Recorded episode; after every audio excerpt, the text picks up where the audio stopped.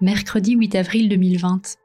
C'est une journée au top qui s'annonce avec un soleil généreux, sans aucun nuage dans le ciel. Il est déjà midi. La sonnerie retentit, mais pourtant, il n'y a pas de cri d'enfant, ni aucun parent en double fil devant l'école. Comme un jour de vacances, quoi, enfin, pas vraiment. Ce confinement commence à peser de plus en plus sur notre quotidien.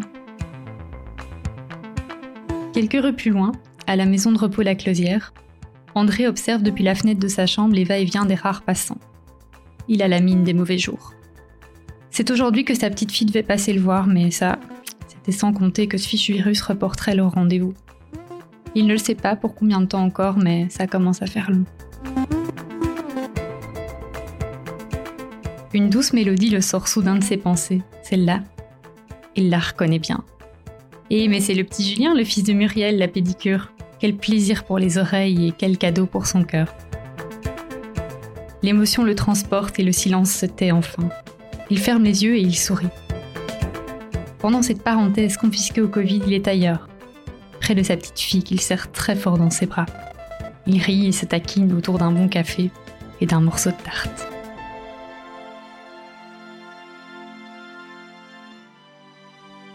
Moi, c'est Nathalie. Je suis responsable communication pour le gouverneur du Brabant Wallon et ma voix va vous accompagner au long de six covidences à la rencontre d'acteurs de terrain engagés dans la lutte contre le coronavirus. À mes côtés, je vous présente Julien Demilcan, Anaïd Verborg et Daniel Van Den Bosch, avec qui nous reviendrons sur les élans de solidarité qui ont fleuri pendant cette pandémie.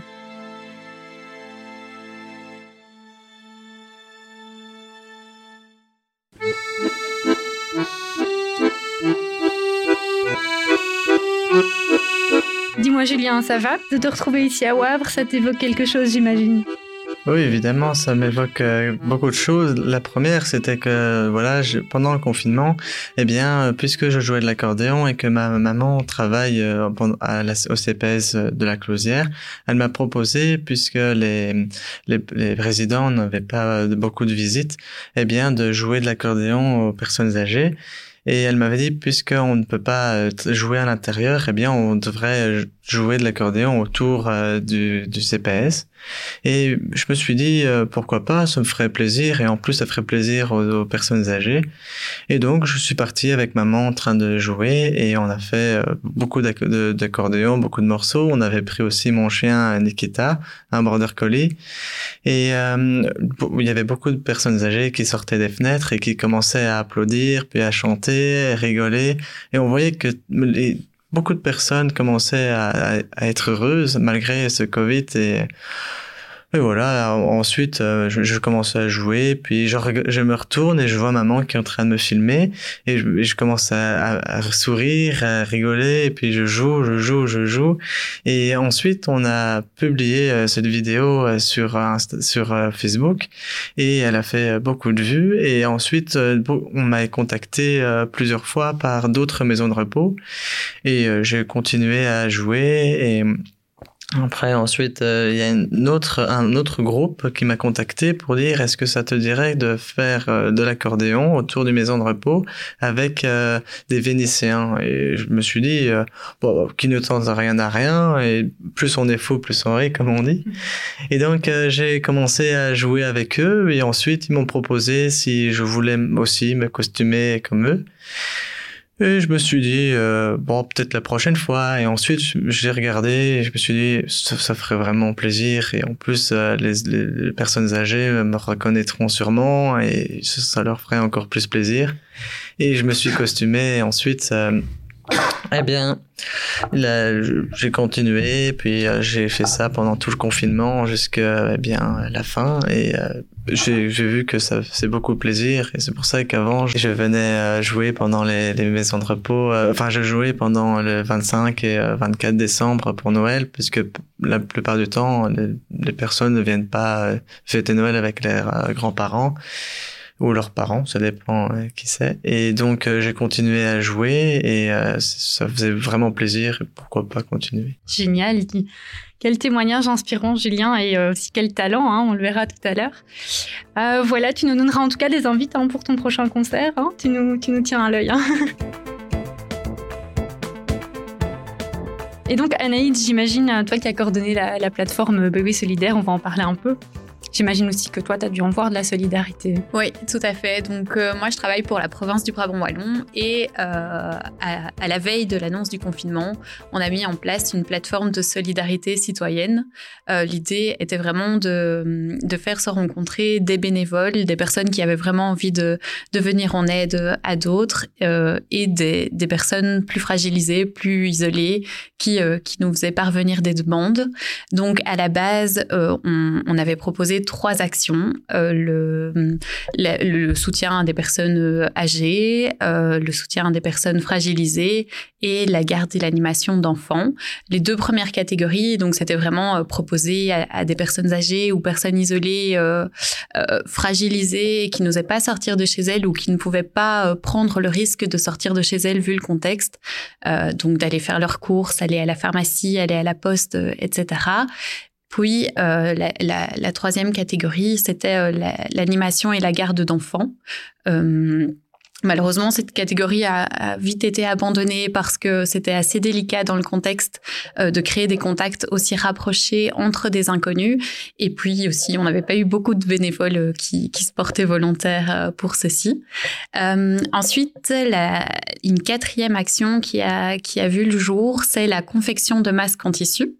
Pour rappel, à l'époque, on ne trouvait pas de masques dans les magasins, mais les, citoyens commençaient euh, à en rechercher. Donc on a euh, on a récolté les, coordonnées de, couturières bénévoles à qui on a transmis euh, les, recommandations de confection. Je pense que c'était du SPF santé. puis on les a mis en contact avec soit des personnes, des citoyens qui nous qui recherchaient des masques, soit des, des, citoyens qui étaient qui mettaient à disposition du matériel, des tissus, des élastiques, etc. Euh, ou alors euh, également avec les autorités locales, donc CPS et communes, qui elles-mêmes organisaient des, des, grandes récoltes pour après euh, redistribuer euh, à, leurs, à leurs citoyens. Et euh, enfin, dès le 1er avril 2020, une, une dernière catégorie d'aide s'est mise en place, c'est le soutien euh, psychologique, le soutien et l'assistance psychologique.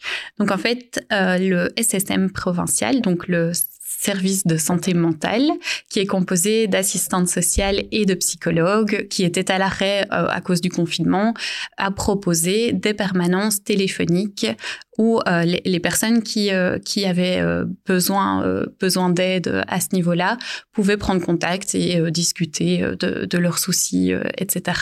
Nous avions d'ailleurs eu des bénévoles, des, des psychologues ou des assistantes sociales à la retraite qui proposaient ce genre d'aide parce que je pense qu'il y, avait un réel, euh, une réelle souffrance euh, en ce sens. Et, même ma collègue qui gérait plutôt le, côté euh, permanence téléphonique de la plateforme BW Solidaire a également joué ce rôle social en tant qu'interlocutrice de première ligne. Je me souviens d'une dame qui l'appelait assez régulièrement euh, parce qu'elle se sentait seule, elle avait besoin de soutien, de réconfort. Et après quelques minutes de discussion, elle disait "Ok, ça va mieux. Euh, voilà, je vous recontacte bientôt. J'ai pas besoin d'un suivi plus plus approfondi. Euh, J'avais juste besoin avec de quelqu'un avec qui, discuter quoi." Donc je pense qu'effectivement, euh, ce, ce, confinement, surtout le, le, premier confinement, a vraiment été intense et a chamboulé pas mal de personnes et notamment des personnes qui était euh, de base euh, assez isolées, personnes âgées, personnes fragilisées. Et donc, à notre façon, on a essayé de, de mettre des, ces personnes en contact avec euh, le, le, nombre incroyable de bénévoles qui s'étaient inscrits euh, sur cette plateforme. Génial. Franchement, merci beaucoup pour, euh, pour tout, le, tout le travail qu'elle a derrière parce que c'était vraiment énorme. On s'en rend pas forcément compte au quotidien. Est-ce qu'il y a quelque chose qui t'a marqué par rapport à cet épisode de BOE Solidaire? Est-ce qu'il il y a une, une expérience ou une, un contact que tu aurais eu qui, euh, qui a pu euh, voilà, euh, te marquer, ou en tout cas, c'est ce que tu en ressors de, de, cette crise? Oui, mais je me souviens notamment d'une d'une dame âgée euh, qui, euh, qui avait vraiment du mal à, à, se déplacer, qui habitait en appartement euh, dans les étages supérieurs. Et ses, ses, poubelles étaient sur son balcon. Et en fait, le, le confinement traînait et personne ne venait chez elle. Mais elle avait ses poubelles qui s'entassaient et elle-même n'arrivait pas à, à, les descendre. Et donc, elle nous a contactés pour, pour que qu'on trouve quelqu'un qui pourrait venir sortir ses poubelles. Je me dis que c'est assez fou et ça montre quand même assez, assez fort l'isolement et, et, et d'un côté été un peu la, détresse de ces personnes pour qui leur quotidien a été totalement chamboulé, même si au final elles n'étaient plus au travail. Donc, enfin voilà, elles avaient l'habitude en quelque sorte de rester chez elles, mais elles ont quand même souffert d'un certain isolement à cause de, de ce confinement. Tout à fait, hein. c'est vraiment quelque chose qu'on remarque pour plein de professions aussi. Ce, côté, voilà, on a des, pépins du quotidien qui doivent être résolus et on n'a pas forcément de solution, d'où l'intérêt de la plateforme BW Solidaire qui a pu mettre en lien euh, les demandes, les offres. C'était vraiment un, outil vraiment nécessaire et très apprécié. Par rapport à, l'appel, euh, donc euh, par rapport au, pour les résidents des, des, maisons de repos et pour les institutions, Daniel, ça peut-être que tu peux un peu nous en parler plus longuement?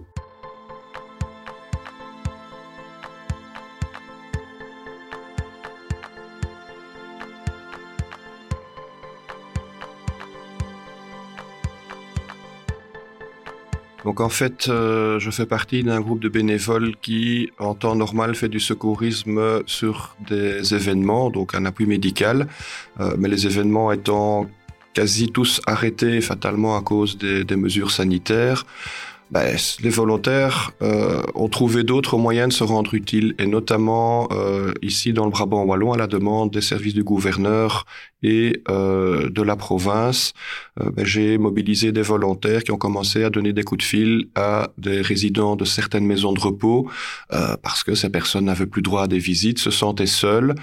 Euh, et donc, euh, voilà, l'idée, c'était vraiment de leur parler quelques minutes par jour. On avait reçu une liste de certaines maisons de repos euh, avec des personnes qui appréciaient parfois beaucoup ce, ce, genre d'appel, qui, qui commençaient petit à petit à se livrer, parce qu'évidemment au début elles étaient un petit peu méfiantes, c'est un inconnu qui, qui, les appelle, et donc petit à petit le contact euh, s'est établi, et certaines personnes ont commencé à faire vraiment état de leur de leur détresse, il faut appeler les choses par leur nom, de leur solitude. Euh, voilà, et donc les, les volontaires les écoutaient, leur parlaient. Et euh, on avait donc euh, prévu un système avec BOI solidaire de telle sorte que si euh, une personne euh, qu'on appelait avait des gros soucis euh, psychologiques ou autres, ce qui évidemment était tout à fait envisageable, on passe le relais alors évidemment à des professionnels puisque euh, là une, une, prise en charge professionnelle s'imposait. Ça n'a finalement pas été nécessaire parce que les gens ont appelé et puis petit à petit certaines mesures se sont allégées un petit peu et des gens de nouveau pu avoir des contacts avec leur famille. Donc donc voilà. Super. Donc oui, effectivement, le, côté, on peut, on peut avoir quelqu'un au bout du fil euh, pour s'exprimer un petit peu, pour, euh, pour avoir du lien euh, là où malheureusement ça a dû être mis en pause. Par rapport justement, tu parlais de, cette solidarité. Est-ce que toi qui connais bien les, les mécanismes de solidarité classiques, est-ce qu'on, est-ce que pendant ce confinement, on a, on a pu compter dessus, ou alors est-ce que il y a un petit peu des, canaux parallèles qui se sont créés grâce au confinement Mais Des canaux parallèles, oui, certainement, parce que et, c'est parfois très inattendu aussi, hein, des, choses auxquelles on n'avait pas pensé au départ.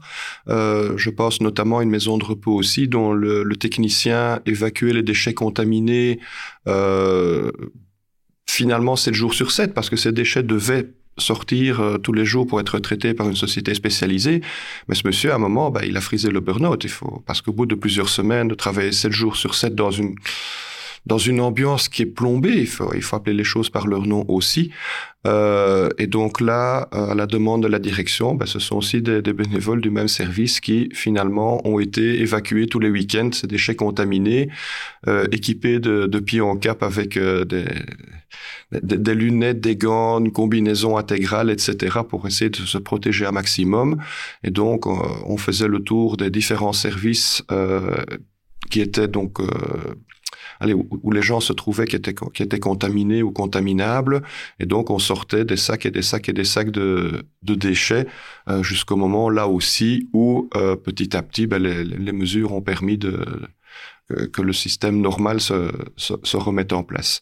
Donc c'était vraiment totalement inattendu à la base, mais je pense que ça a été utile pour cette maison de repos-là, qui sinon se serait retrouvée totalement noyée sous ses déchets, avec peut-être même une fermeture à la clé, puisque à un moment, bah, on ne peut plus continuer à travailler comme ça.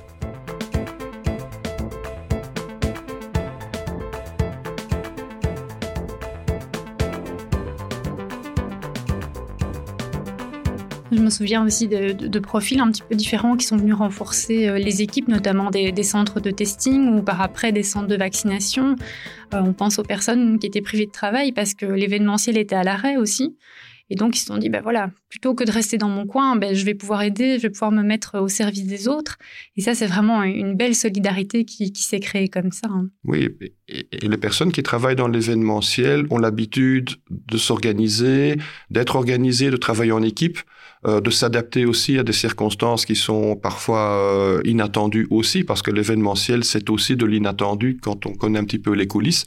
Et donc, je pense que ces personnes euh, ont vraiment utilisé leurs compétences dans, justement, comme tu le disais, les centres de testing ou les, les centres de vaccination, où là aussi, il a fallu tout inventer au départ. Euh, vu de l'extérieur, ça tournait bien, mais il y a beaucoup de travail de préparation qui a dû être fait dans un minimum de temps. Tout à fait. Mais voilà, je pense qu'on va, on va retenir hein, ce côté voilà résilience de la population et de se dire, ben, voilà, ok, il y a une situation critique, on, va, on va essayer de, de, tous se retrousser les manches et, d'avancer et de, faire des choses positives, tant via les institutions que via euh, voilà, euh, les exemples comme Julien, de, venir comme ça, euh, faire profiter tout le monde de sa musique et de sa passion. Je pense que ce sont des choses qui ont permis aussi à tout le monde de tenir le cap pendant ces, deux longues années qui, nous ont suivis. Hein.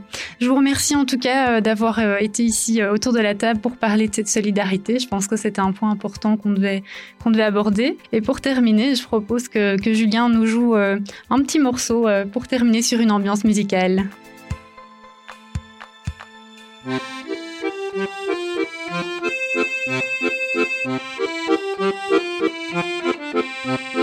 Thank